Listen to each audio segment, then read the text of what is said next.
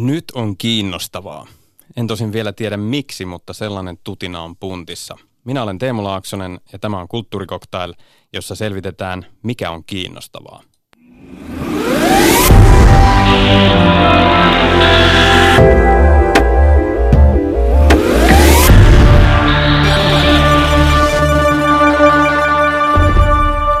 Tervetuloa mukaan lähetykseen viestintäkouluttaja Marketta Rentola. Kiitos. Sinä koulutat kirjailijoita ja toimittajia kirjoittajakoulussasi Helsingin Kalliossa, eikö niin? Näin on. Käsikirjoittaja ja elokuva- ja TV-käsikirjoituksen professori Iira Kytner, tervetuloa myöskin. Kiitos, kiitos. Vaikutat Aalto-yliopistossa. Ja tervetuloa myös Oulun yliopiston tutkijatohtori Henrik Rydenfeldt. Kiitoksia. Ja sinä olet filosofi ja toimit muun muassa viestinnän eettisen neuvottelukunnan puheenjohtajana. M- mitä tämä neuvottelukunta muuten tekee?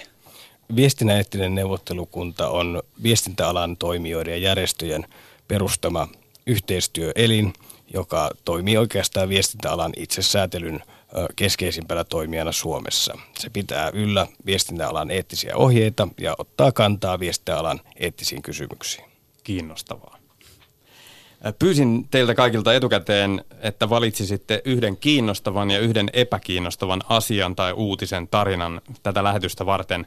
Käsitellään niitä ihan pian, mutta kysyn ensin yleisemmin, että onko teillä jotain sellaista aihepiiriä, joka tuntuu niin kiinnostavalta, että sitä ei voi ohittaa, oli tilanne mikä hyvänsä, vaikka Marketta aloittaa. Mua kiinnostaa ihminen ja ihan alkaen aivokemiasta ja käyttäytymisestä ja terveydestä ja toiminnasta ja ratkaisuista. Henrik. No on tietysti sellaisia oman työn puolesta tulevia kiinnostuksen kohteita. On jo, sanotaan, että joku julkaisee artikkeli juuri siitä aihepiiristä, josta itse on tehnyt töitä, niin se täytyy monesti lukea heti. Mutta jos ylipäätään elämää ajattelee, niin, niin kyllä monesti ne on tällaisia vähän erikoisia nämä kiinnostuksen kohteet tai hyvinkin spesifejä.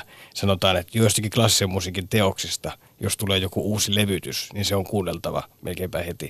Esimerkiksi? No esimerkiksi jostain Brucknerin sinfoniasta. Entä Siiro Kytner? No se varmaan vähän vaihtelee taas niin vaihdellutta elämän mittaa. Mitähän niin kuin, no semmoisia niin kuin ikuisesti mua kiinnostavia juttuja on oikeastaan kaiken sortin tiedeuutiset. Mä oon aika kaikki ruokainen niin kuin semmoisen popularisoidun niin kuin tieteen osalta. Ja tota, vanhat talot aina, jos on jotain, mitä vaan juttua vanhasta talosta, ne kiinnostaa, saattaa liittyä omaan taustaan. Mä olin viitisen vuotta rakennuksella töissä, mutta muutenkin rakennukset, niin kaikki paikat on ajan tiivistymiä, niin tota, ne on musta, ne kiehtoo, mitä niille tehdään. Ja tota, sitten mua jotenkin kiinnostaa myös kaikki uutiset, kun käsittelee siis tota, johtavissa asemissa olevien ihmisten palkkatasoa. Mutta mä en kerro nyt tässä yhteydessä, miksi meillä on aikaa No onko sinulla jotain sellaista aihepiiriä sitten taas toisaalta, joka tuntuu useampia kiinnostavan, mutta sinua ei voisi vähempää kiinnostaa? No ehkä tyypillisin semmoinen on niin kuin semmoisten ihmisten, joita mä henkilökohtaisesti tunnen, niin tota, heidän yksityisasiansa ei kiinnosta mua pennin vertaa. Siis se on, että itsellä on mä tunnen, että mä tunnen niin paljon ihmisiä, niin tulee koko ajan lisää omien lasten kautta, omien jokaisen uuden niin kuin työtehtävän kautta. Mä oon kiinnostunut kyllä ihmisistä ja omien tuntemien ihmisten niin kuin yksityisasioista, mutta semmoista ihmistä, jotka ei ole niin kuin mun lähipiirissä, niin mä en kuolleksenikaan ymmärrä, että miksi mun pitäisi tietää niin kuin kaiken maailman yksityiskohtia heidän asioistaan. Tämä voi olla siis, tämä ei mikään, mä en, mä en paheksu tätä, että, että toisia ihmisiä tämmöiset kiinnostaa, mutta mulla on siis joku tämmöinen, että jos mä löytäisin päiväkirjan jostain, jonkun tutematta mihin sen päiväkirjan, mä en kehtaisi lukea sitä. Mä antaisin varmaan sen mun rouvalle luettavaksi, mutta, mutta joku semmoinen, että, että, että niin kuin hyvin voimakas tunne siitä, että tämä ei niin kuin kuulu mulle. Ja nykyään on tietysti paljon semmoista niin kuin tarjontaa, niin on paljon tarjolla semmoista tietoa, josta mulle tulee vaan semmoinen hylkimisreaktio, että tämä ei ole niin mun asia. Entäs Henrik ja Marketta, sama kysymys? Ja minä oikeastaan tuota Iron kommenttia miettimään, että, että kun ihmiset ylipäätään ihmisiä tietysti kiinnostaa, jossakin vaiheessa elämäänsä on tajunnut, että on itsekin ihminen ja, ja varmaan niin kuin joutuu jollakin tavalla pähkäilemään samoja kysymyksiä kuin muut ihmiset. Minkä takia meillä on aika vaikea tunnustaa, tai me ei oikeastaan aika harva varmaan sellaista kiinnostaa jonkun yhden ihmisen – asiat hirvittävän paljon. Ja toisaalta kuitenkin niihin niin kuin tällaisiin juurijuttujen lukemiseen esimerkiksi käytetään tosi paljon aikaa. että mistä siinä on kysymys. Mutta sitten tulee mieleen, että kyllä siinä on muitakin selityksiä kuin se, että se oikeasti kiinnostaa. Että onhan siis ihmisillä ajan vietteenä esimerkiksi tällaisten juttujen lukeminen semmoisen niin narikkaan toimintana, jossa ei täydy miettiä, ei tarvitse pähkäillä niitä suuria kysymyksiä taustalla kysymys on vain yksittäisestä ihmisestä, niin se on, se on varmaan yksi syy. Itse asiassa matkalla tuli mieleen sellainen juttu, että miksi, miksi ihmiset niin kuin itsekin joskus kuitenkin haluaa lukea tällaisen jutun jostain tietystä ihmisestä, mutta ei toista ihmisestä. Niin mietin semmoista yleisempää, y- yleisempää niin kuin hypoteesia sen suhteen, että, että meillähän monesti tutkimuksessa on kyllä todettu se, että, että ihmiset haluaa, haluaa lukea sellaista, joka vahvistaa niiden uskomuksia. Haluaa siis sellaista sisältöä, joka vahvistaa valmiiksi olemassa olevaa käsitystä maailmasta ja asioista. Niin jos meillä on joku käsitys toista ihmisestä, että sanotaan, että kyllä se käyttää huumeita varmaan, että kyllä minä olen tässä niin kuin, niin kuin tuota kasvojen perusteella päätellyt, kun iltapäivälehden kannessa on taas ollut joku silloin huonosti. Ja sitten kun siitä tulee juttu, että se nyt käyttääkin niitä huumeita, jää kiinni jo, kärryää jossain, niin me halutaan lukea se ihan sen, että se vahvistaa sitä meidän omaa ennakkokäsitystä. Päästään sanomaan, että jo kyllähän minä tiesin, että sillä on ongelma. Näyttikö Jari Sillanpää sellaiselta? Että... No, no hänen kasvojaan en ole lähtenyt tässä kohtaa kyllä diagnosoimaan, mutta ehkä noin ylipäätään Joo. tällaista ilmiöstä voisi olla kyse, että halutaan vahvistaa omia käsityksiä myös yksittäistä ihmisistä. Tuo perustuu kuitenkin siihen, että tämä ihminen, joka nyt haluaa vahvistusta niin kuin, tota, jonkun valitsemansa julkisuuden henkilön päihteiden käytölle, on jo aika kiinnostunut siitä julkisuuden henkilöstä. Että onko se nyt osunut niin oikeaan sen arvauksensa suhteen, että mitä sen kasvot näyttää joka on jo niin kuin, mulla on vähän tämä ongelma, että mä, mä oon niin kuin, se on ihmisiä, joilla ei ole niin kuin kauheasti tekemistä mulle mitään hen, mun henkilökohtaisessa elämässä, niin mä en ole niin, mulle ei koskaan tulisi mieleenkään katsoa jonkun julkisuuden henkilön kasvoja ja miettiä, että hmm, mitähän se niin kuin oikealle elämälle kuuluu. Niin aivan. No ehkä ihmiset on, on erilaisia just tämän suhteen, että toinen kun kävelee lööpin ohi, niin muodostaa siinä – samalla niistä kuvista ja teksteistä jotakin käsityksiä mm. ja sitten haluaa ehkä vahvistusta niille. Iiro, Iiro ei kuulu näihin. Niin. Siihen pitää olla niin kuin aika vihkiytynyt siihen mm. hommaan ennen kuin se alkaa niin kuin ruokkia itse. Entäs Henrik Grünefeld, onko sillä joku semmoinen, joka, jota ihmettelet, että miksi nuo muut ovat kiinnostuneita, sinua ei kiinnosta yhtään? No, kyllä nämä niin kuin samantyyppiset tietysti aiheet, mutta toista niin kuin, siis tällaiset yksittäisten ihmisten juorut sun muut niin kuin tuntuu, että miten tämäkin henkilö voi olla – olla vielä juttu jossain, että menet parturiin ja avaat sen seiskan siellä salaa vähän niin kuin jonkun toisen lehden välissä sitä lueskelet ja mietit, että minkä ihmeen takia tästäkin ihmisestä on, on yhä juttua. Mutta sitten tässä on monenlaisia selityksiä. Ei se välttämättä oikeastaan ole niin, että, että muitakaan se sillä tavalla kiinnostaa kuin mitä itse ajattelet, että se kiinnostuksen pitäisi olla. Se, sille lukemiselle ja sille median käytölle voi olla joku ihan toinen syy. Entäs Markitta Rentola? No Mua ei kiinnosta elämää helpottavat koneet, jotka tekee elämän monimutkaisemmaksi. Eli mä keskustelin eilen automyyjän kanssa, joka kertoi, että, että hänen elämänsä tulee olemaan painajaisinomasta sen takia, että nykyaikaista oikein hyvin liikkuvaa autoa voi ohjata sekä puheella, eli komennella sitä. Sitten sitä voi ohjata, ohjata niin kuin heilauttamalla käsiään, se tottelee niitä. Sitten voi ö, hipaisunäyttöä käyttää ja ohjata sitä sillä. Ja sitten vielä myös ratissa on sellaiset hipaisukoskettimet, jos mikään näistä kolmesta ei niin kuin miellytä, niin sitten voi vielä hipoa niitä. Niin silloin tuli tosiaan sellainen ajatus, että, että onneksi mulla ei ole ajokorttia. Ei tullut kauppoja. Joo, ei. pitää ruveta liikkua aika varovasti nyt tuo julkisuudessa. Että, niin kuin, että jos vähän kätään helauttaa tai hipasee väärästä kohtaa, niin sitten ne autot tekee ihan... Niin se voi olla, että jos niille hymyilee, niin ne jää päälle. Mm. Marketta, sä oot kirjoittanut 90-luvun loppupuolella tämmöisen kirjoitusoppaan ja siellä, sieltä löytyy ihan lista siitä, että mitä, mikä on kiinnostavaa. Ja liität kiinnostavuuden siinä semmoiseen, että mikä liittyy ihmislajin hengissä säilymiseen, pysymiseen. Kirjoitat tämmöisistä luolamiesvalmiuksista, joka liittyy tavallaan valppauteen ja havaintojen tekemiseen. Kerro vähän, miten se ajatus siinä listassa menee, että minkälaisia asioita siihen päätyi. No Tämä johtuu oikeastaan siitä, tämä ajatus luolamiesvalppauksista, että, että tota, kun mä olin pitkään ollut lehtialalla, niin mä mietin, että miksi otsikot ovat aina tällaisia. Ja rupesin sitten tutkiskelemaan asiaa ja järkeilemään ja miettimään, että jotain yhteistä niillä täytyy olla. Ja, ja se perusajatus on tavallaan sellainen, että, että tota noin niin, ihmisellä on oleellista huomata itseään uhkaavat asiat. Eli olla valppaana ja varuillaan – pelästyttävien, uhkaavien sadekuurojen, pahojen puheiden tai tällaisten kannalta. Ja hyvien asioiden huomaaminen on taas niin kuin enemmän tällaista niin kuin valinnaista. Että se, mikä on mulle hyvä, niin ei ole välttämättä sulle. Mutta kaikille on ikävä olla köyhiä ja nälissä ja yksin yössä luonnonvoimien pieksemänä – niin, niin siitä johtuu myös se ajatus, että miksi on aina huonoja uutisia, koska ihminen tulee kiinnittäneeksi huomiota asioihin, jotka tuntuu uhkaavilta. Sen sijaan mahdollisuudet on taas sellaisia, jotka on vähän niin kuin rajoitetumpia, että mun mahdollisuus on erilainen kuin sun mahdollisuus, mutta uhkat on yleensä aika samanlaisia.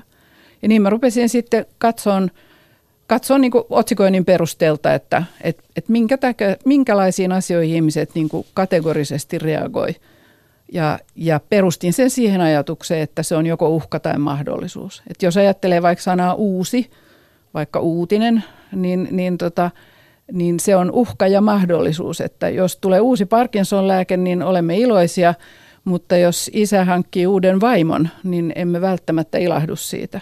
Ihan samalla tavalla organisaatiouudistus on sana, että kaikki toivoo, että täällä työpaikalla kerrankin tapahtuisi jotain, mutta sitten kun luvataan organisaatiouudistus, niin jokainen lupee pelkäämään asemansa vuoksi.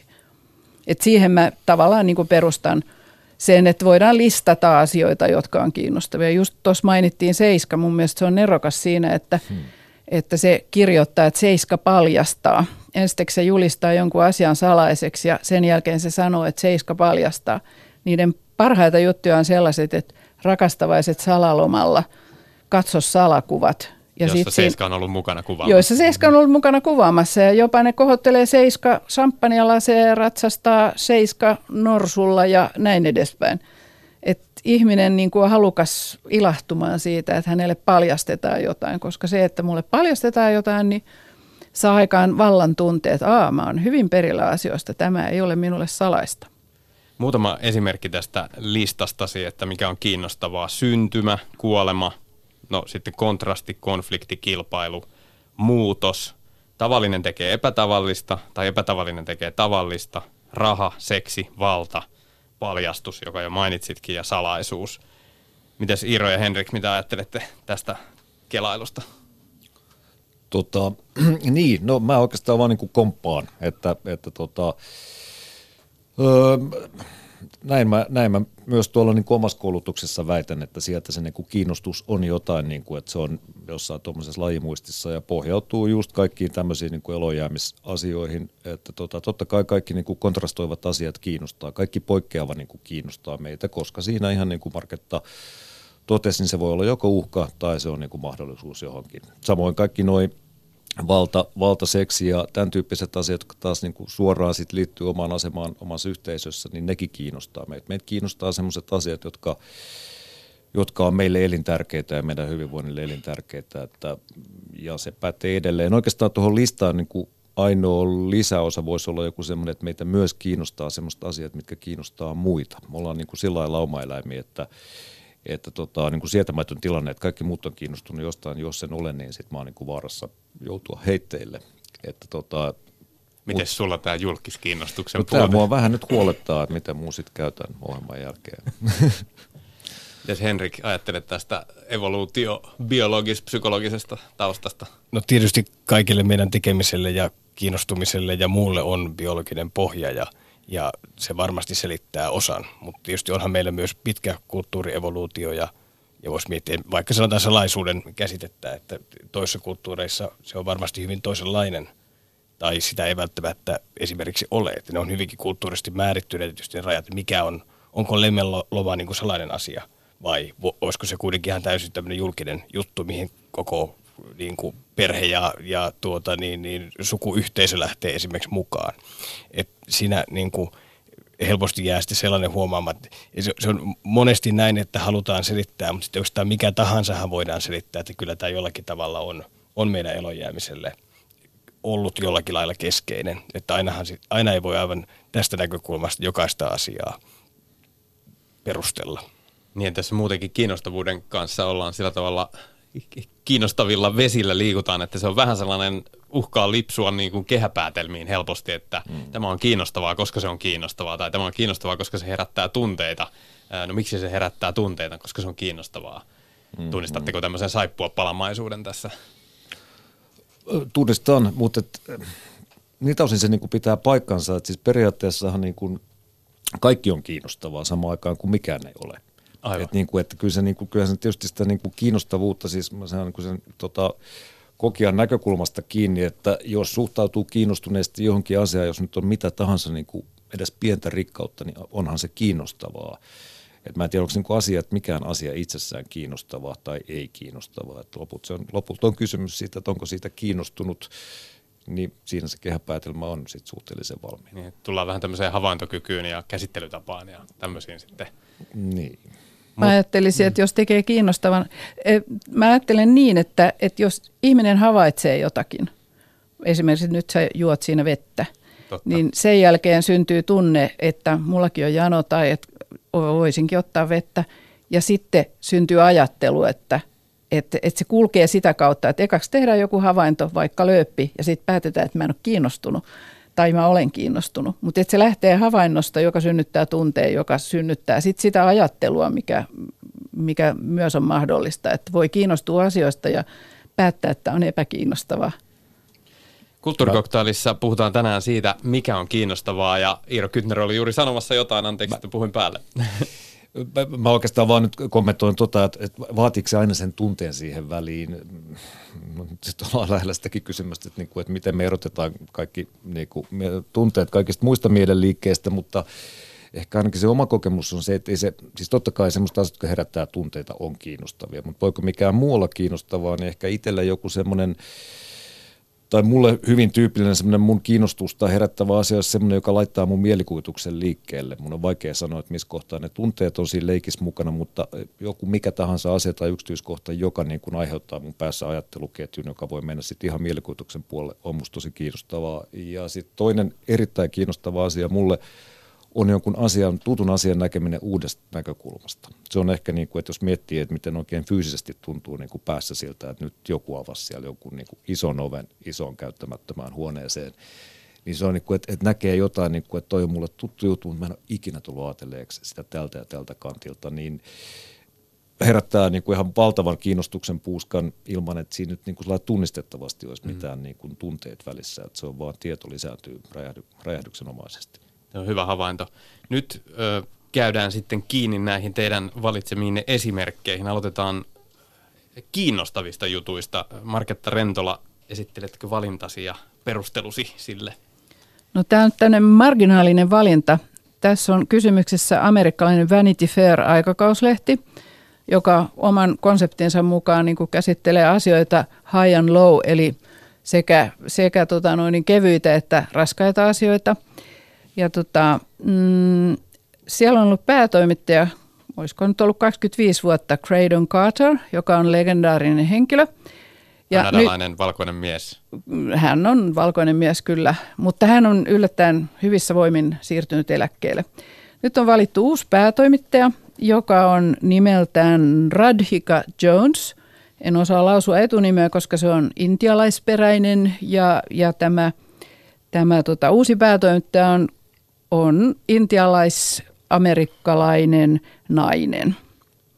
Ja hän on nyt sitten kirjoittanut ensimmäisen pääkirjoituksensa ja mua kiinnosti tässä se, miten hän taitavasti torjuu niitä ennakkoluuloja, joita on silloin, kun näkyvästi tehdään muutos lehden toimituspolitiikassa. Lehti, joka on omille lukijoilleen ikoninen, niin, niin, niin siinä, siinä on tehty nyt todella radikaali muutos. Ja en nyt tätä hirveän paljon enempää lue tätä pääkirjoitusta, mutta tota, hän siinä erittäin näppärästi ilman, että sanoo, mitä ennakkoluuloja torjuu, kirjoittaa auki ne kaikki ajatukset, mitä lukijan päässä on syntynyt siitä, että miksi tuo ämmä ja nyt ajat muuttuu ja onko nyt joku miituu-kampanja taas siihen iskenyt ja on löytynyt rodullista nyt tämmöistä ja tuommoista, niin, niin tämä pääkirjoitus – erittäin tyylikästi, sitä on varmaan kuukausi kirjoitettu, niin, niin kevyesti, mukavasti ja hauskasti niin kuin, ä, lupaa lukijoille. Semmoista, mitä suomalaisetkin voisi luvata, että hän lopettaa näin, että I hope you'll find stories that you didn't even know you've been waiting for. Eli tulossaan tarinoita, josta lukija ei edes tiedä, että hän odottaa sitä. Ja tämä on niin kuin tavallaan nootti tälle ö, maailmalle, joka tuntuu tarjoavan lukijalle aina samaa, mitä se on jo ennenkin saanut, koska tästähän sä tykkäät. Niin siinä mielessä on niin kuin mun mielestä erittäin oivaltava teksti. Ja ennen kaikkea siis kehut sitä, että, tai sinua kiinnosti se, että miten tämä Radical Jones tavallaan torjuu niitä mahdollisia ennakkoluuloja ja, ja kielteisiä odotuksia, mitä tämmöiseen vaihdokseen liittyy. Joo, ja siinä ohessa taitavasti kiittää edeltäjään ja kertoo, mikä lehden linja tulee olemaan. Sama, mutta uusi. Niin, hän mainitsee muun muassa tämän entisen päätoimittajan Graydon Carterin, että tämä jäljittelemätön Graydon Kyllä, Carter. eli en aio edes jäljitellä häntä, olen oma itseni. Aivan. Että tässä niin kuin joka sana on punnittu ja se ilahduttaa mua, kun puhuttiin just tästä älyllisestä kiinnostuksesta, niin mua kiinnostaa tietenkin media, koska sillä alalla olen toiminut 19-vuotiaasta asti, niin mua ilahduttaa aina, kun mä näen, että joku käyttää mediaa todella sillä tavalla, kun sitä pitäisi käyttää. Osaa, laatua. Henrik ja Iiro, miltä kuulostaa? Onko hyvin perusteltu kiinnostus? Saatteko kiinni, te ette nyt ole lukeneet tätä juttua, että, että sillä, tavalla ollaan tässä nyt Rentolan sanallisen todistuksen varassa. No ainakin tässä on niin hyvin selkeästi se, että se lähdetään linjaamaan sitä kiinnostusta ja sitä tapaa, millä tämä julkaisu aikoo vastata lukijoiden kiinnostukseen jatkossa. Ja se on niin kuin todella hienoa, että sellaista tuodaan, tuodaan esiin. Ja toivoisi ehkä enemmän, olen varmaan, me ollaan varmaan Marketin samoin linjoilla, toivoisi enemmän journalistiselta julkaisulta tällaista niin puhetta siitä, että miksi, millä tavalla se kiinnostuksen kohde on valittu ja sitä, että yritetään ennakoida ja miettiä, että mitkä on ne todelliset kiinnostuksen kohteet, eikä vain mennä sillä, mikä, mikä tähänkin asti on päässyt läpi ja saanut huomiota. Niin, no niin kuin todettiin, niin en, en ole lukenut tuota juttua, uskon, uskon että se on totta. Siis niin kuin, että totta kai niin kuin hyvä retoriikka, johon ei niin kauhean usein törmää, niin, tota, niin on aina vaikuttavaa, mutta täytyy lukea, niin sitten osaa sanoa tarkemmin. Joo. Entä Siiro Kytner, mikä sinua kiinnosti nyt tämän tehtävän annon jälkeen ja no miksi? Nyt, nyt vähän hävettää, kun tota, mulla ei ole mitään noin hienoa. Siis, no, taustaksi vaan äkkiä, että et, et mulla on semmoinen ihan niin kuin vanha, kunnon vanhakantainen systeemi, että mä kerään siis lehtileikkeitä. Jos tulee kiinnostavia uutisia vastaan, niin niitä on sitten, no osa mä tietysti hukannut, mutta kyllä niitä on useampia kansioita siellä täällä. Ja tota, Mihin käytät muuten niitä?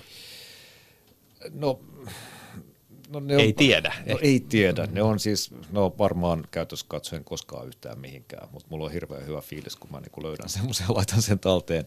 Niin se on usein semmoinen johtolanka, niin kun tuutte kohta kuulemaan, että tota, mä ehkä oletan, aika monet niistä on semmoisia, että mä oletan, että tämä voisi mennä käyttöön jossain käsikirjoitustöissä. Jos ei itsellä, niin sitten, sitten yleisempään jakoon. Mutta tota, Eli pitääkö mut kertoa? Mä en ole ehkä valmistautunut tota, jostain syystä, eikä mulla ole edes sitä, sitä nyt sitä omaa lehtileikettäni mukana, mutta tähän hetkinen. Täältä ojennetaan tietokoneen Juu, yli. E, siis tämä on tämmöinen pikkuutinen tota, noin kahden vuoden takaa, joka kertoo siitä, että koiran ulkoiluttaja on siis löytänyt jostain metiköstä semmoisen valtavan kokoisen taikinan. Ja se jää tässä mainitsematta että muistaakseni sitten kuitenkin, että kuinka iso se on. Jotenkin mun mielikuvissa se on noin 3-400 kilonen taikina. Se voi olla vähän pienempi, mutta se on niinku semmoista ihmisen mitta, mittaluokkaa. Ja siinä on mukana täällä lukijan kuva semmoisesta valkoisesta on, mömmöstä on. Ja tässä, tota, metsässä. Tässä jotenkin lyhyesti myös kerrotaan, että tuota, tuota, se on vähän kuplinut se taikina ja niin poispäin. Mutta se on nyt tämän kuvan perusteella aika, aika, aika se epäselvä, niin, mutta se nyt on tämmöinen valkoinen tai, niin kuin taikinat on valkoinen taikina, joka on metsässä. Mikä sinua kiinnosti tässä?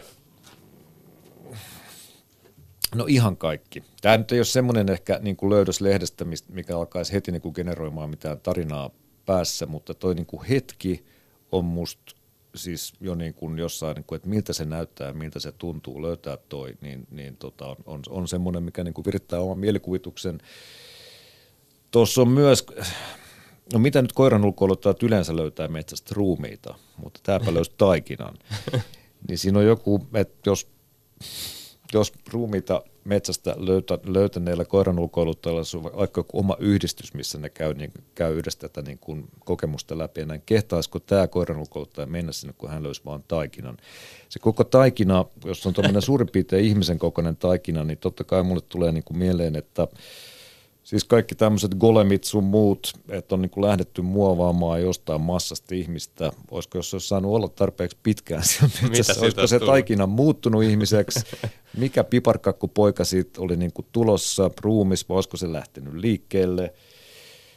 Se on musta vaan häkellyt se on niin, niin väärässä paikassa se taikina kuin olla ja voi. Siinä on paljon tuttuu koiran ulkoiluttaja löytää jotain metsästä, mutta se löytää niin kuin ihan väärän asian. Ja taikina on ihana, koska siitä voi, niin kuin, siitä, mitä vaan. siitä voi tehdä mitä vaan. Moni ei olisi ilmoittanut poliisille, vaan olisi ottanut sen taikinan tehnyt siitä ihan mitä vaan. Ja siinä on tänne runollinen kohta siinä pikku uutisessa myös, että ympärille hylätyt naanleivät. Mm. Eli, eli siinä oli myös tämmöinen. Ja ympäristörikoksestahan tässä puhuttiin. Miltä kuulostaa Henrik ja Marketta?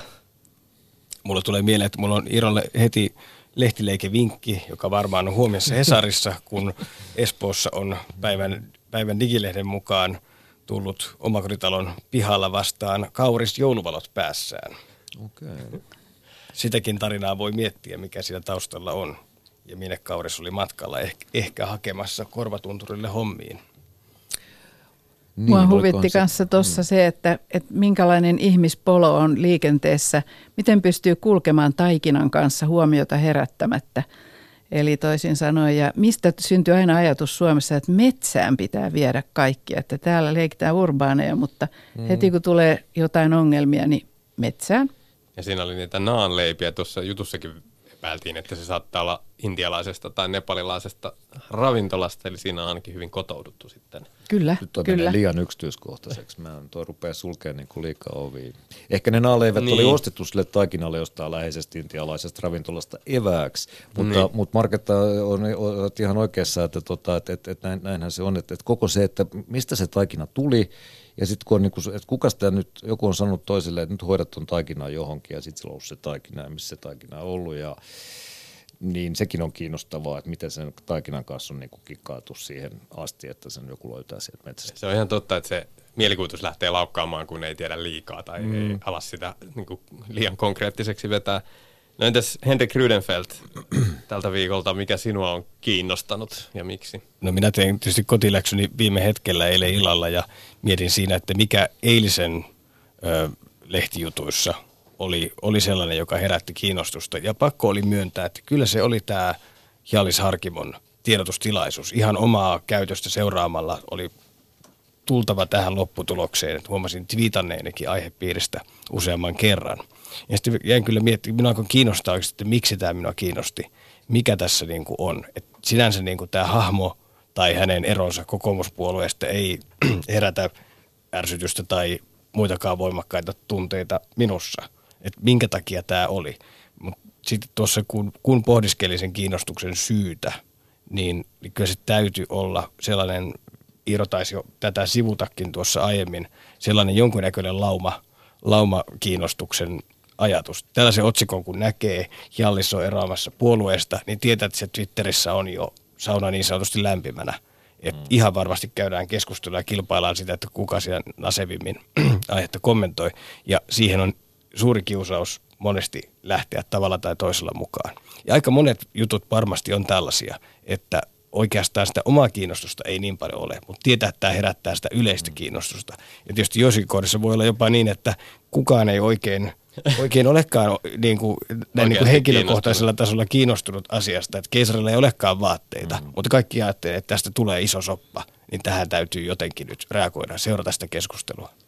Eli kiinnostus ei johdu tässä siitä, että nyt on sote-äänestys tulossa ja, ja kokoomuksen valtakausi on uhattuna ja, ja tämmöiset yleispoliittiset syyt eivät. Nämä, nämä olisi varmaan ihan liian raffinoituneita syitä. Että enemmänkin se on se, että, että lähdetään vain miettimään, että jokuhan tästä on jo jotakin nokkelaa sanonut ja mikä se keskustelun luonne nyt on. Ja tietysti tällaisessa tilanteessa vielä, kun on, on joku tällainen ratkaisu tehty – niin ihminen odottaa helposti, että nyt kun tulee tämä tiedotustilaisuus tai vastaava, että sieltä etsitään sitä joko sitä hyvää, että siellä tulee joku niin kuin tosi uusi lupaava juttu, tai sitten sitä mokaa, että miten se, mihin suuntaan tämä tarina nyt tässä ihan lähitunteina pääseekään kehittymään. Ja tietysti niin kuin nyt tämä ympäristö mahdollistaa sen jatkuvan seuraamisen ja sitten kaikki seuraa jopa sitten Yle, Ylellä ja Hesarilla on, on isot otsikot, että Yle seuraa hetki hetkeltä, oh. hetki hetkeltä tiedotustilaisuutta. No niinpä tietysti, koska siellä on toimittaja paikalla. Hmm.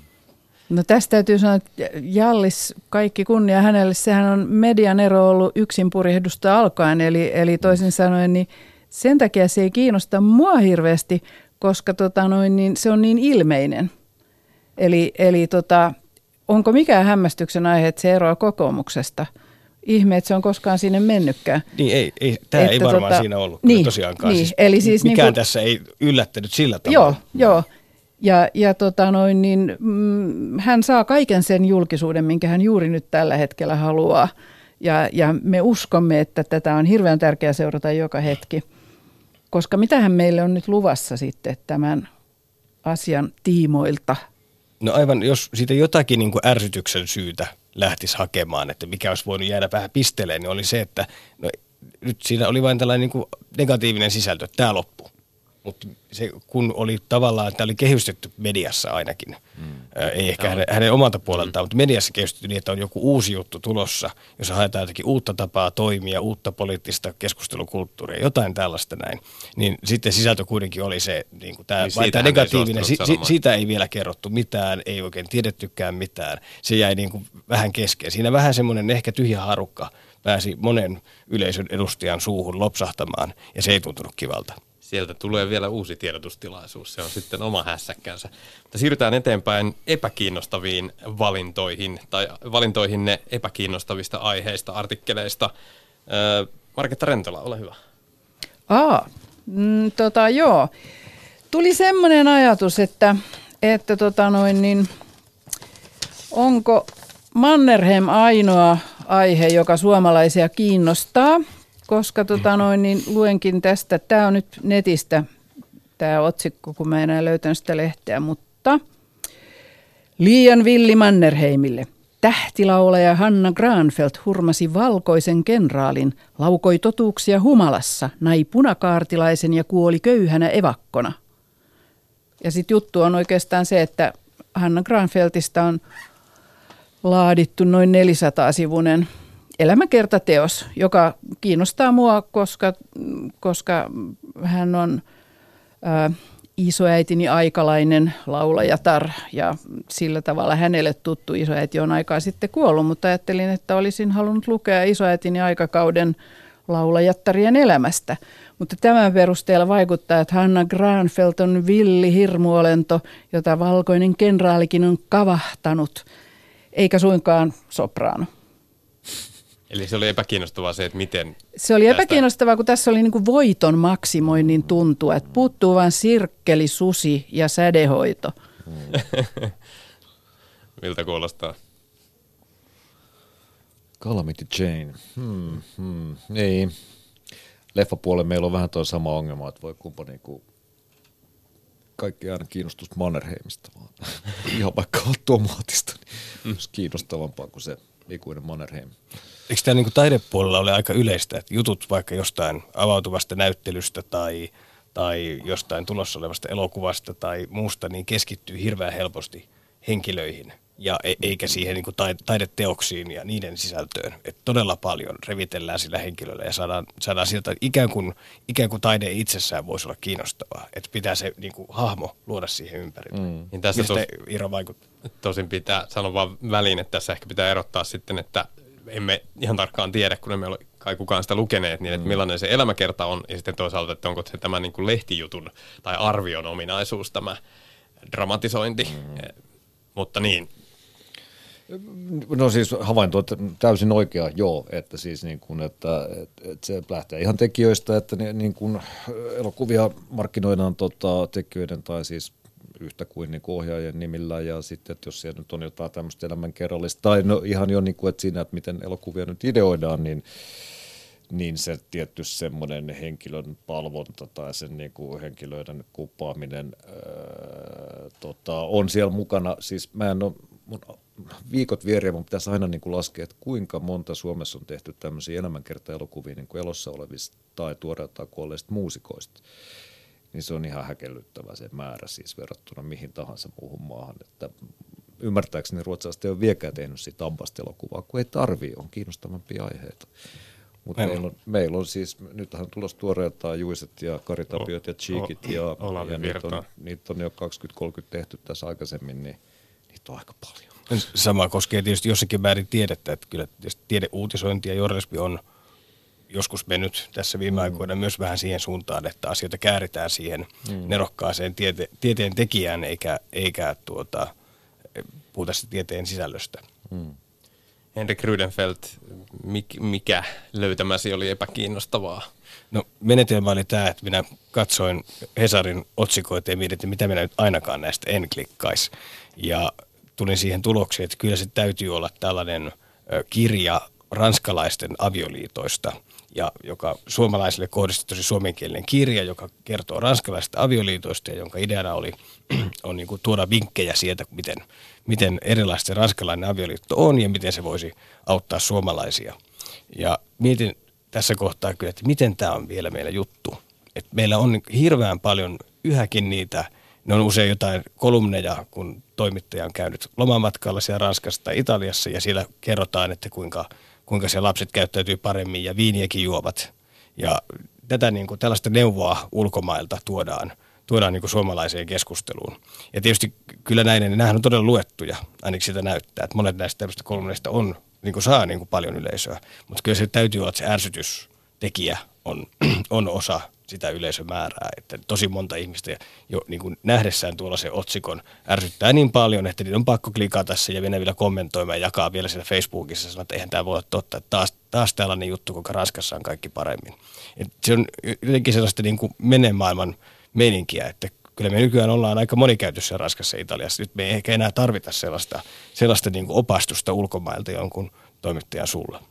Eli tämä rakenne tai asetelma oli se, mikä teki siitä sinusta epäkiinnostavaa. Joo, siis se yleinen, tämä niin noudattaa tätä samaa kaavaa. Et en, en tiedä, se kirjahan voi olla kuinka hyvä, et siitä ei ole kysymys, mutta siis se, että nyt taas tulee tällainen juttu, jossa kerrotaan, että nyt vinkkejä, vinkkejä niin kuin maailmalta siihen, miten meillä menisi paremmin. Hyvähän se on, tämä niin kuin monikulttuurisuus on siitä just hyvä, että voidaan ottaa näitä hyviä piirteitä ja ideoita muualta, mutta ei siihen ehkä enää tällaista asennetta tarvita, että kun siellä muualla on paremmin ja nyt suomalaiset kun ei tätä vielä ole käsittäneet. Niin, äläs nyt. Vai tarvitaanko? Ranska, Irmies tarvitaan. Rakkauden valtakunta, se on ihan hyvä, mm. että ne vähän neuvoo muuta maailmaa, mutta ranskalaiset on siellä tyytyväisiä, että, että, että jos tämmöisiä kirjoja tehdään, joku niitä lukee ja uskoo. Ei vaiskaan. No kunhan ne luettaisiin ranskaksi, mutta kun suomeksi vielä. Siinä taisi olla siis suomalais-ranskalainen pariskunta, josta tämä suomalainen nainen oli sitten kirjoittanut suomalaisen näkökulmasta tämän. Ja siinähän on tietysti yksi tapa tulkita on se, että siinä on tätä eksotiikkaa, joka oli myös Marketta Rentolan, mikä on kiinnostavaa listassa, mutta ehkä Ranska ei nyt enää ole niin eksottinen vai? Niin se voi olla just se eksotiikan puute, joka siinä niin kuin lähtee, lähtee vähän ärsyttämään, että et eihän tämän pitäisi olla enää mitenkään kiinnostavaa, että mm. niin kuin Ranska on tuossa aika lähellä ja me ollaan tutustuttu. No, mutta siinä on seksiä. Ainakin jos niin kuvitellaan, että avioliittoon liittyy seksiä, mutta että ehkä just se ajatus siitä, että Ranskahan on tämmöinen niin, niin siinä oli kyllä mm. vinkkejä, miten, tai hän kertoi, että miten hän joku ystävättärensä ranskalainen, niin äh, laittautuu aina juuri ennen kuin mies tulee töistä kotiin, muun muassa. Mm. Se tekee hyvää parisuhteelle. Äh, Iro Kytner, mikä sinun mielestäsi oli epäkiinnostavaa nyt, kun mietit sitä eilen? No mulla ei kyllä mennyt yhtä nappia kuin sen taikinan kanssa, koska no, ei ollut mitään semmoista leikearkistoa käytettävissä, koska kukaan ei kai kerää mitään ei kiinnostavia uutisia. Ehkä pitäisi. Ehkä pitäisi. Ehkä, Ehkä pitäisi. mä aloitankin tämän uuden harrastuksen, mutta nyt mulla ei ollut mitään varastoa, niin sitten mä tota menin, kun mun kokemus oli se, että yleensä junamatkoilla mä oon niin kuin jostain vanhasta tottumuksesta ostanut iltapäivälehtiä, yritän lukea niitä ja siinä käy aina ihan köpsästi. Mä en niin kuin pääse juurikaan niin kuin tota ingressiä pidemmälle, kun ne vaan siellä on, niin kuin se rajaus on nyt vaan semmoinen, että siinä on onnistuttu usein laittaa niin kuin yksin kansia jotka, jotka ei vaan kiinnosta mua. Niin niinpä mä menin sitten ärkioskille ostaa molemmat tapaukset ja se oli aika vaikea valinta. Siinä kävi niin kuin, no siinä kävi, mä oon joskus teettänyt opiskelijoille semmoista tehtävää, että mene ja ota ruma valokuva jollain kertakäyttökameralla, että se, ei saa olla tylsä, sen pitää olla niin kuin aktiivisesti ruma kuva, niin eihän ne koskaan sit, niistä ne on aika hyviä. että kun ne on oikein niin kuin ponnisteltu se eteen, että tota, olisi mahdollisimman ruma kuva, niin tässä on ehkä vähän sama, että kyllä siinä lopulta kävi niin, että tai mä yritin päästä niin kuin yli niiden otsikoiden, että, että nyt tota, ei riitä se, että mä niin kuin vaan lehteilen ne lehdet ja katsoin, että tämä ei niin kuin kategorisesti kiinnosta mua tämmöistä aiheita, että pitää lukea se juttu kanssa.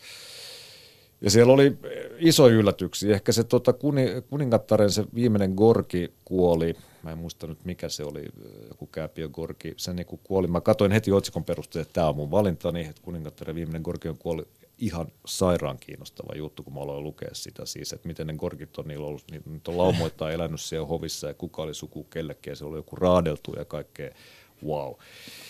Niin tota, no sitten tästä tiukassa valintatilanteessa mä valitsin nyt, tässä oli juttu vaan siitä, että Eli Maria, Veitolan, Maria Veitola on tota, julkaissut tämmöisen kirjan, missä on kerätty hänen kolumneitaan ja sitten siinä on niin kuin vähän kaikkea muutakin aineistoa. En ole siis vielä lukenut. Hassu, että meillä kaikilla oli muuta. Oliko meillä siis kaikille kirja-arvostelu vähän niin kuin juu. Niin, tota, niin. Öö, ja tota, että sitten tämä kokonaisuus... Ne on tylsiä selvästi, kirja-arvostelut on tylsiä. Niin, tota, niin että vähän tämä kolmnikokoelma sitten niin kuin niillä osilla, mitä siihen on lisätty, niin tuota, on sitten muodostaa jonkun tämmöisen niin kuin retrospektiivisen niin kuin elämän kerrankin. Niin tässä nyt vaan, tämä ei liity mitenkään Maria Veitolaan, kun mulla on, siis kyseessä olisi mulla kuka tahansa niin kuin mediapersona, joka ei tarkoita mulle yhtään mitään, mulla ei niin ole mitään mielipiteet Maria Veitolasta puolesta ja vastaan. Ehkä hän nyt vaan sattunut työskentelemään semmoisella niin kuin viihteellisen tiedonvälityksen alalla, joka ei niin kuin ei, ei vaan resonoi mun kanssa. Mä en katso semmoisia kevyitä puheohjelmia, ehkä tämäkin on sellainen, mutta tota, niin, niitä ei tule seurattua eikä mitään tämmöisiä tahdotko miljonääriksi ja niin poispäin. Et se on kokonaisuudessaan vaan semmoinen niin kuin skene, joka, jota mä en kauhean hyvin tunne. Niin, niin sitten ehkä se, että tämä nyt vaan, no niin kuin puhuttiin aikaisemmin, että se on niin kuin tietysti siitä kokijasta kiinni, että minkä kokee kiinnostavaksi, mutta tämä nyt vaan kertoo semmoisesta viipaleesta maailmaa, joka ei mua kauheasti kiinnosta. Sitten kun mä luin tämän jutun, niin, niin tota, sitten mä myös ymmärsin sen, että kun tuossa nyt käytiin suurin piirtein se elämänkerta läpi, niin on tietysti ollut hänellä niin kuin ainukainen ja iso elämä, mutta se oli aika geneerinen, että lähtee niin kuin kotoa ja sitten tota, menee johonkin töihin ja on vähän baarissa ja sitten menee toisiin töihin ja jotain terveydellistä haittaa siellä välissä. Siinä ei niin kuin ollut mitään semmoista, että niin ylipäätään tämä niin kuin elossa olevien niin kuin elämänkerran kohteeksi hieman al- alaikäisten ihmisten elämänkerrat on myös semmoinen asia, joka ei niin kuin kiinnosta mua niin kuin miltään osin. Et kun mulla on tämä ihmeellinen vamma, että semmoisten ihmisten yksityisasiat, jotka ei ole mun niin kuin lähipiiristä, niin ei vaan kiinnosta. Et mä en, jos jollain on jäänyt vahingossa verhot auki, niin muuhun voi luottaa. Mä en missään nimessä katso sinne sisään, kun se ei kuulu mulle. Miten ajattelet käsikirjoittajana ja käsikirjoittamista opettavana ihmisenä, että tässähän toisaalta oli tämmöinen, vaikka nyt puhutaan hänen kolumneistaan, niin samalla hänen elämästään, että hänen veljensä on ollut onnettomuudessa ja on ollut anoreksia ja televisio-ohjelma on lopetettu raskauden aikana ja kaikkea tämmöistä. Että siinä on jonkinlainen tällainen niin kuin yksilön tarina kuitenkin, mm. et pääse siihen käsikirjoittajana kiinni, että se, miksi se voisi olla kiinnostavaa. No mä huomaan, että me rupeaa, no varsinaisesti vielä aika loppu, mutta tota, ei sitten liikaakaan ole, että mä en tiedä miltä osin me päästään puhumaan tarinasta jossain vaiheessa, mutta no mä nyt vaan itse olen semmoinen kirjoittaja, että, että mullekin on elämässäni sattunut ja tapahtunut kaikenlaista aika niin kuin rajuja ja näyttäviäkin juttuja. Ja mut on aika usein kysytty, että minkä takia mä sitten niin yritän kirjoittamalla päästä niin kuin jonnekin mahdollisimman kauas omasta elämästäni, enkä kirjoita mitään autobiograafista, niin se syy on varmaan mulle se, että mä en tiedä, mitä mun elämä tarkoittaa. Siellä on niin kuin kiinnostavia anekdootteja, siellä on vaikka mitä, mutta se kokonaisuus, varsinkaan kun se on vielä valmis, niin tota, ei se niin kuin tarkoita mitään. Mä en, se ei niin kuin riitä, että mä nyt kirjaisin kaikkea, mitä on sattunut ja tapahtunut. Mä en tiedä, mistä mun elämässä on kysymys. Niin siksi mä en kirjoita esimerkiksi omaa elämänkertaani, mutta sama sitten koskee vähän niin kuin sama asenne riivaamaan myös lukijana, että Ymmärrän. Mm. Kulttuurikoktailissa tänään vieraana Iro Kytner, Henrik Rydenfeldt ja Marketta Rentola puhutaan siitä, mikä on kiinnostavaa. Tapasin eilen Yle Uutisten vastaavan päätoimittajan Jouko Jokisen. Hänen mukaansa uutismediat ovat kulkeneet pienin askelin aikakauslehdistön ja siten tarinallisuuden ja kiinnostavuuden suuntaan. Kyllähän me toimitaan uutismediassa aika samoilla kriteereillä. Niissähän ei kovin suuria eroja ole ja toisaalta voi myös kysyä, että onko se huono asia vai onko se hyvä asia. Kyllä me tämmöisiä professori Hemanuksen kasvattaja ollaan kaikki jo monessa polvessa. Mutta kyllä sen, se uutisen pitää olla yllättävä, sen pitää olla kiinnostava, sillä pitää olla merkitystä. Ja totta kai jos se on äkillinen asia, niin se tuo siihen vielä enemmän mielenkiintoa. Suuri katastrofi tai vaikkapa urheilukilpailu, se on aina, aina, aina uutinen. Mä käytän aika paljon, kun mä puhun meidän toimittajien kanssa uutisista, niin puhun vertauksella ihmisen kodista. Jos mietitään sitä, että minkälainen on keittiö tänä päivänä ihmisten kodeissa, minkälainen se oli pari 30 vuotta sitten. Se muutos on valtava. Ja mä aina kysyn toimittajilta, että onko meidän uutiskriteerit muuttunut yhtä paljon kuin se meidän keittiö ja meidän elämä siellä keittiössä, ja sitten vastaan siihen itse ei. Onko jotain muutosta kuitenkin uutiskriteereissä tapahtunut? Kyllä kiinnostavuus on noussut, tarinallisuus on noussut, ilmiöt nousee, ihmiset nousee. Kyllä siinä mielessä tämmöinen uutismedia on kulkenut pikkusen, sanotaan tällaiseen niin aikuislehtimediaan, feature, feature-juttuihin sen suuntaan ihan selkeästi. Ei jättiläisharppauksen, mutta sävy on kuitenkin se, selvästi sinne päin. Miten sinä määrittelet sen, että mikä on kiinnostavaa?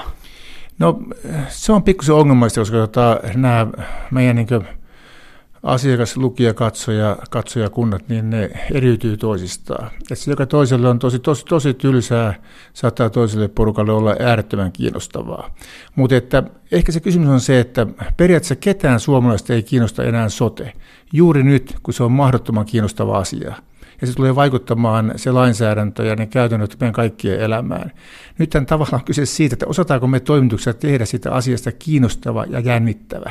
Ja sehän on myös näkökulmien valintaa ja miettimistä, että ei, ei tehdä automaatiolla juttuja, ei sillä vanhalla kaavalla, vaan mietitään, mikä tässä asiassa oikeasti kiinnostaa ihmisiä, ja useinhan meillä se tulee sen kautta, että se kiinnostaa, mikä on tärkeää, mikä koskettaa juuri minua, juuri nyt minun elämässäni. Ja periaatteessa se, että juttuhan on huono, jos se on tylsä.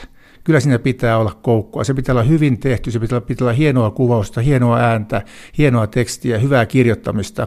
Usein niin hyvä juttuhan on sinänsä jo kiinnostava, se muuto tekee sitä kiinnostavan. Esimerkiksi hyvä kirjoittaminen. Se on melkein sama, mistä hyvä kirjoittaja tekee juttunsa, niin se on aina kiinnostavaa.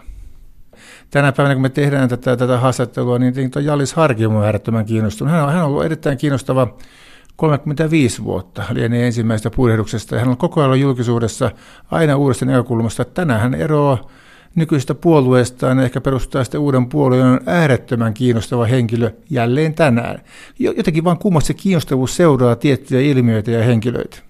Onko se Jalliksen persoonassa tämä hänen tavassaan olla ja puhua ja tehdä vai, vai miten sanoisit Jouko Jokinen? No ehkä hän on rakentanut brändinsä niin ehkä tahtomattaankin, että se vaan kiinnostaa. Ja hänellä on niin monta, monet kasvot. Sehän on yksi asia, että hän ei ole vain yksi. Hän on yksin purjehtija, purjehtija, urheilujohtaja, urhe, urheiluseuran omistaja, poliitikko, mitä lieneekään. Pikkusen värikästä myös yksityiselämää, niin kyllä siinä aika monta kahvaa löytyy, mistä voi tarttua. Näin sanoi Yle Uutisten vastaava päätoimittaja Jouko Jokinen. Herättääkö välittömiä kommentteja studioraadissamme?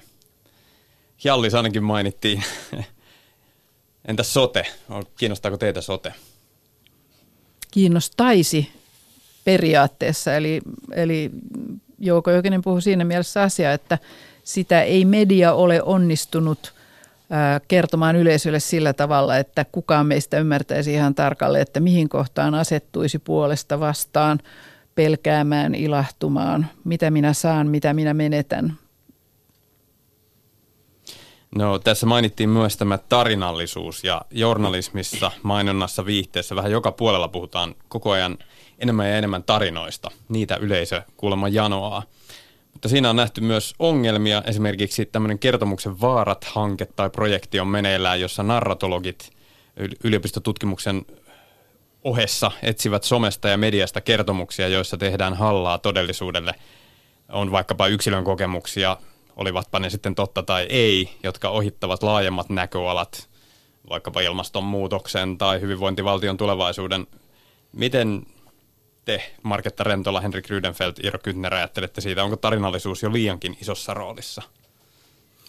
No ei välttämättä. Tarina on varmaan sellainen työkalu, jota voi käyttää oikein ja väärin. Joka tapauksessa se on läsnä. Meillä ei varmaan hirveän paljon sellaisia varsinkaan pidempiä vaikka uutisjuttuja voi olla, jossa jotain tarinaa, jonkunnäköistä tarinallista kehystä kuitenkin pääsi syntymään vaikka niin kuin tahtomattakin. Mutta sitten tietysti voi miettiä, että mi- mihin sillä tarinalla pyritään ja, ja avaako se oikeasti jotain merkittävää, vähän yleisempää asiaa vai ja kuka sen tarinan oikeastaan kertoo. Et yksi, yksi iso trendihän on tietysti se, että sen sijasta, että, että ainahan on kerrottu tarinoita siis ihmisistä, on käytetty Hannu Karpomaisia tapauksia. Tämä on kuitenkin pitkä, ei nyt aina, mutta siis pitkät niin kuin journalistinkin perinne on tästä, tässä näin. Nyt se ehkä menee jo enemmän ja enemmän siihen ensimmäisen persoonan kerrontaan, jossa toimittaja kertoo omista kokemuksistaan ja sitä kautta yrittää yleistää niitä jotenkin maailmaa. Ja se, se alkaa jo kuulostaa vähän riskaabelilta toiminnalta.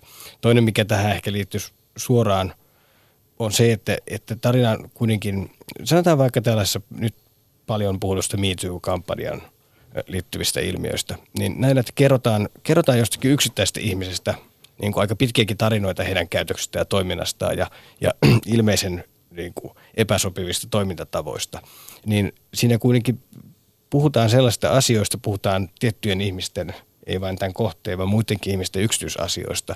Tätä monesti yritetään, tai tämä oikeutus journalismissa tällaiselle toiminnalle yleensä on se, että siinä tuodaan esiin joku laajempi ja tärkeä yhteiskunnallinen kysymys, se toimintamalli ylipäätään jollakin alalla. Mutta onko aina näin vai meneekö se semmoiseksi yhden ihmisen reposteluksi? Ei sillä, etteikö aihetta ole sen usein niiden siis yksittäistenkin ihmisten kohdalla. Mutta tuleeko se oikeasti laajempi ilmiö ja sen yhteiskunnallinen konteksti tarpeeksi huomioitua, kun kerrotaan se yhden ihmisen tarina? Iiro Kytner, mitä sinä ajattelet siitä, että mik, miksi juuri tarina on se, joka dominoi ja kiinnostaa? Sinä askartelet tarinoiden kanssa ihan työksesi. Näin on. Jotain huolestuneena, että kello on aika laaja avaus. Tota, Sorry.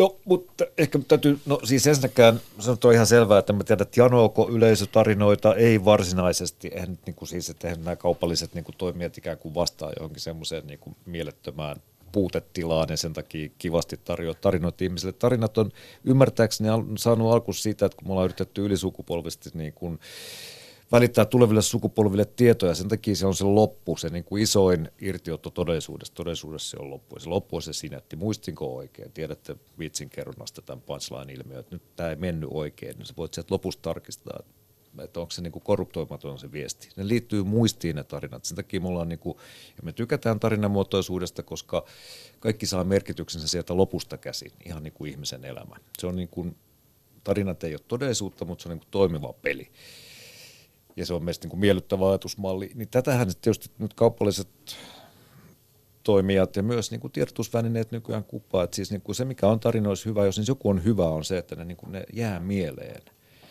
Ja sen takia niitä käytetään niin kuin erottautumiseen. Nyt sitten samaan aikaan ne tarinat, mitä niin kuin kaupallisen puolella kutsutaan tarinoiksi, niin eihän ne ole tarinoita. Ne on niin sellaisia pieniä syy- ja seurausketjuja, niin kuin luo, luo semmoisen vaikutelman tarinasta. Mä en tiedä, meitä puuttuu suomen kielestä semmoinen sana niille, mutta joku tarinainen tai joku. Ne on niin kuin anekdootteja, usein mielellään niin kuin avoimella lopulla, joka simpeleimmillään menee sitten niin, että kun se kuluttaja menee sinne kauppaan ja ostaa sen tuotteen, niin sitten se tarina on niin kuin valmis. Mutta sen takia ne jää niin kuin kesken, eihän siellä niin kuin mitään asioita viedä loppuun asti, siellä vaan luodaan vaikutelmaa jostain narratiivista. Eli se on tavallaan myös tarinasanan väärinkäyttöä tai ylikäyttöä ehkä. No ei se mikään pyhän jäännös ole se tarina, kun sitä sanaa saa käyttää miten vaan, mutta, mutta on se niin kuin aika sotkuisaa kielenkäyttöä. Ja vielä se nopeasti, että joo, kyllä mua huolettaa, siis tarinoihin on, ei se nyt ihan siis on, on se toisinkin ratkaistavissa, mutta tarinat toimii hyvin usein niin kuin sillä, että siellä on, ne on niin kuin yksilökeskeisiä. Mä en, mä en menisi niin pitkään, että mä väittäisin, että tarinat on niin kuin, tai tarinoiden ylivalta ja sen niin kuin ylitarjonta joka paikassa olisi niin kuin johtanut meitä jonkin pahaan tilanteeseen. Musta se on enemmän niin kuin oire monista muista pahoista asioista. Tuuli ei johdu siitä, että puut heiluu. Mutta että, mutta että se, että ne usein niin kuin tarinan keskiössä on yksilö ja sen ratkaisut, niin se on ehkä se ongelma nyt tarinoiden ja maailmanlaajuisten ongelmien välillä.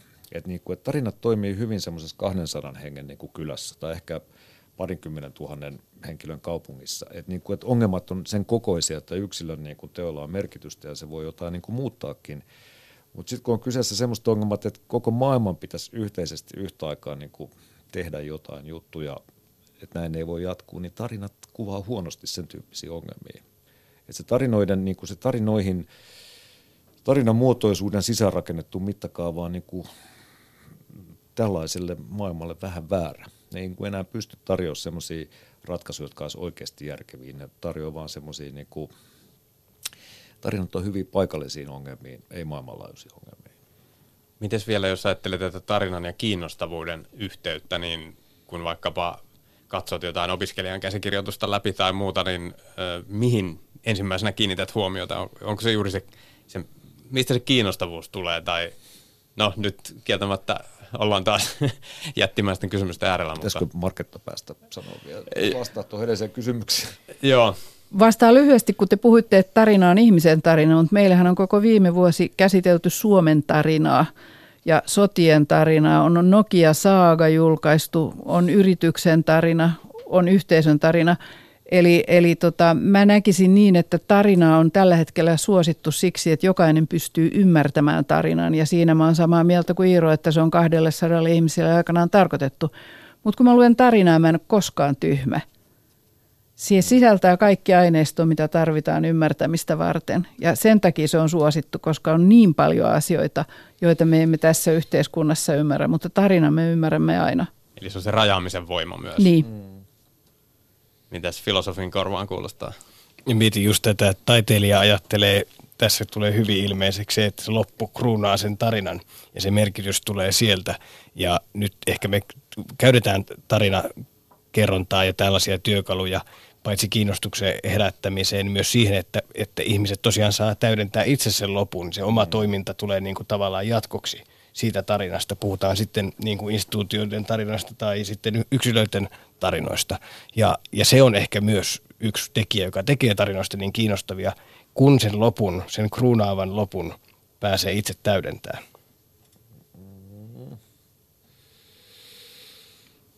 Iirolla muutama sekunti esittää vastaväite. On tässä vielä minuutti no, aika. Mutta ehkä tämä on sekä vastaus tuohon että vastaus siihen edelliseen kysymykseen. Kyllä mä ihan siis niin kirjoittaa niin työkaluna, mun mielestä ykkönen ei ole, tai siis se ei mene niin, että aletaan niin kuin kerää kauheasti aineistoa ja yritetään sitten ymmärtää, että mihin tämän pitäisi loppua, vaan kyllä niin kuin tarinat ammatti-ihmisen, ammattikertojan käsissä lähtee aina lopusta käsin. Et ensin miettii jonkun hämmästyttävän lopun ja sitten alkaa ratkoa sitä, että miten siihen koskaan niin kuin päästiin. Se ei mene se on niin semmoista huonoa semmoista vähän niin kuin tota, kirjoituskurssikamaa se, että niin kuin kauheasti vaan niin kuin aineistoa ja sitten niin kuin, että oletetaan, että se jotenkin sieltä löytyy joku semmoinen kulma, että se, niin kuin, sinulla ei pääse koskaan lukijan edelleen eikä pääse niin kuin, järjestämään niitä semmoisia yllättävää, mutta väistämätöntä hetkiä, mitä me ahniin rakastetaan sekä elokuvan katsojana että, että kirjalukijoina. Että et kyllä se, nämä avoimet loput, mä en niin näe oikein mitään muuta kuin kaupallista nippitä sanoi käsikirjoituksen professori Iiro Kytner, mukana myös viestintäkouluttaja Marketta Rentola ja tutkijatohtori Henrik Rydenfeld. Kiitos, oli kiinnostavaa. Tämä oli Kulttuurikoktail, minä olen Teemu Laaksonen. Nyt oikein tylsää ja virikkeetöntä viikonloppua.